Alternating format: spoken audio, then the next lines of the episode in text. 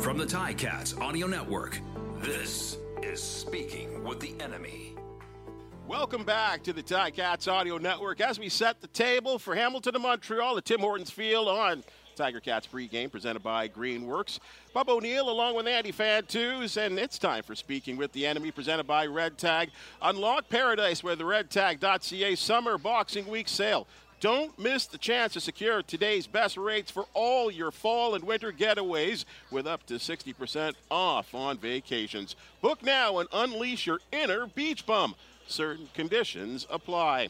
Now joining us from TSN 690 Montreal is former Alouettes All-Star safety turn analyst Marc-O Brouillette.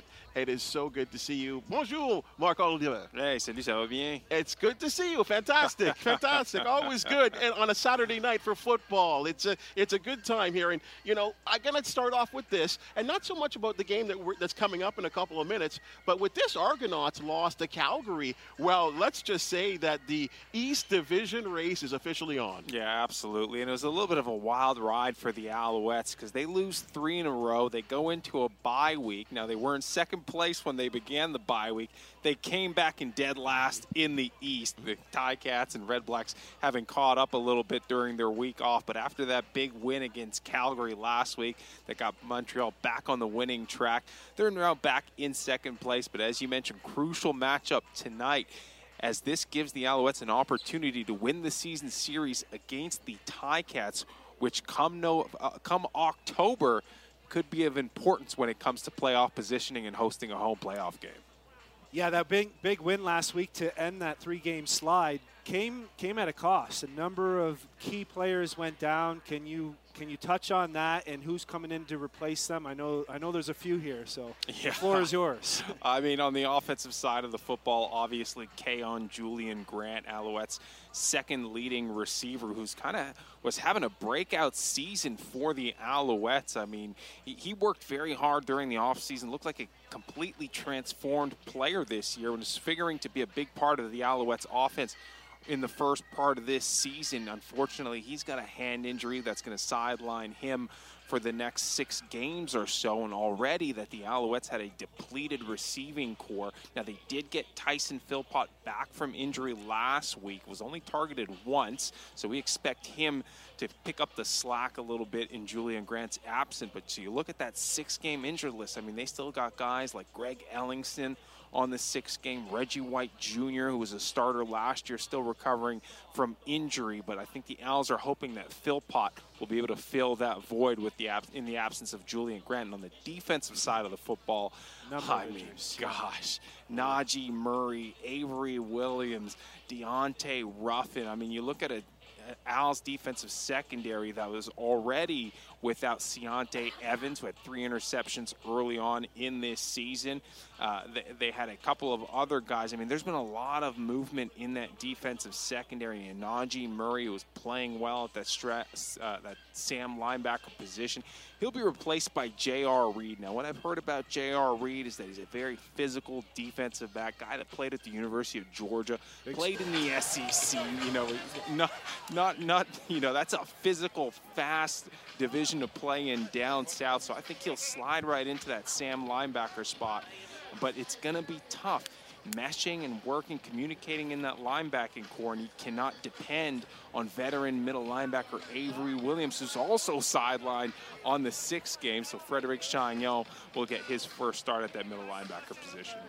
Well, how do you think Noel Thorpe will um, call this game based on all those new players trying to gel together? Uh, you are going against an inexperienced quarterback in Taylor Powell.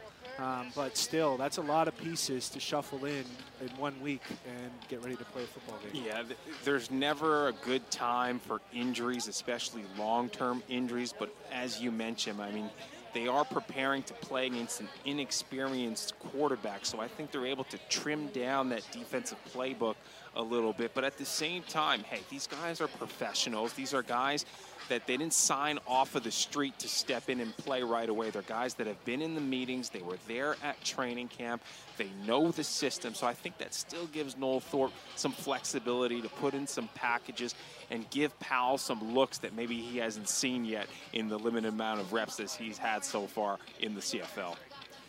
William Stanback coming off probably his best game of the year. Uh, getting some success on the ground, really kind of getting into a rhythm. Eh, how important is that going to be to, to establish the run tonight and take some pressure off that new look receiving core and Cody Fajardo. Yeah, no, no, doubt about it. And they struggled early on in this season.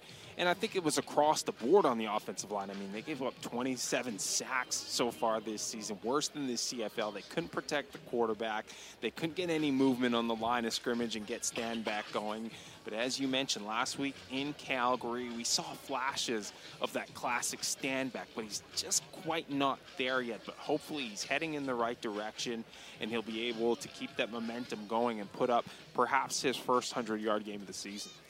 Yeah, you know that Mark Washington will be trying to stop that. Um, just recent history, that, that's been the number one thing against the Alouettes is trying to stop that running game. Um, I got to give you credit, Marco. I mean, when we talked earlier in the season, even in the preseason game, you mentioned names like to watch out for, like Austin Mack, like Tyler Snead. You know, he didn't start on the roster, but he certainly has come on to be a starter and uh, could be a big playmaker for them. A lot of injuries in the receiving core. You mentioned how big has Austin Mack's addition to this team been? Oh, it's been huge. I mean, and he kind of had a breakout game the last time we were here with those two touchdowns uh, against the Ticats. And, you know, he was hobbled around by injury, was a game time decision, saw him out there in pregame. He looked like he was moving well, but I think he gives Cody Fajardo that big, long target, you know, the guy that can stretch the field, that he can get the football to, and who's adapted very well to the CFL game. I mean, you talk about a guy who played big time college football in a big program at Ohio State but in a limited capacity. Was never really a full-time starter at the college level.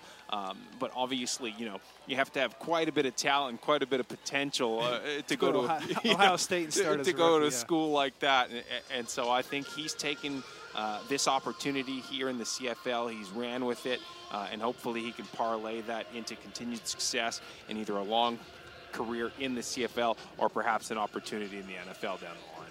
Well, another huge addition for the Alouettes uh, that a lot of fan bases know a lot about. Maybe not so much the Ticats, but Shawn Lemon coming over for to a team who has been struggling in the sack department so far this year. Only 10 sacks created uh, for the Alouettes, but Shawn Lemon coming off that big monster uh, West Division MO, what do you call it, MODP? yeah, MODP. Um, so, uh, have you felt his? Have you felt his impact so far? Yeah, you only look, one one week. You look at the Calgary game last week, and although he didn't register a sack, he did a tremendous job of putting pressure on Jake Maier that eventually led to some errant throws uh, or some scrambling, the pocket breaking down. And so I expect him to just continue to take on a larger and, bigger role within that Alouettes defense, and it'll open things up for Jamal Davis on the other end of that defensive line. I mean, Jamal Davis is a very talented pass rusher, long and athletic, had some success with the Als, tested the waters in the NFL, didn't quite work out, so eventually he made his way back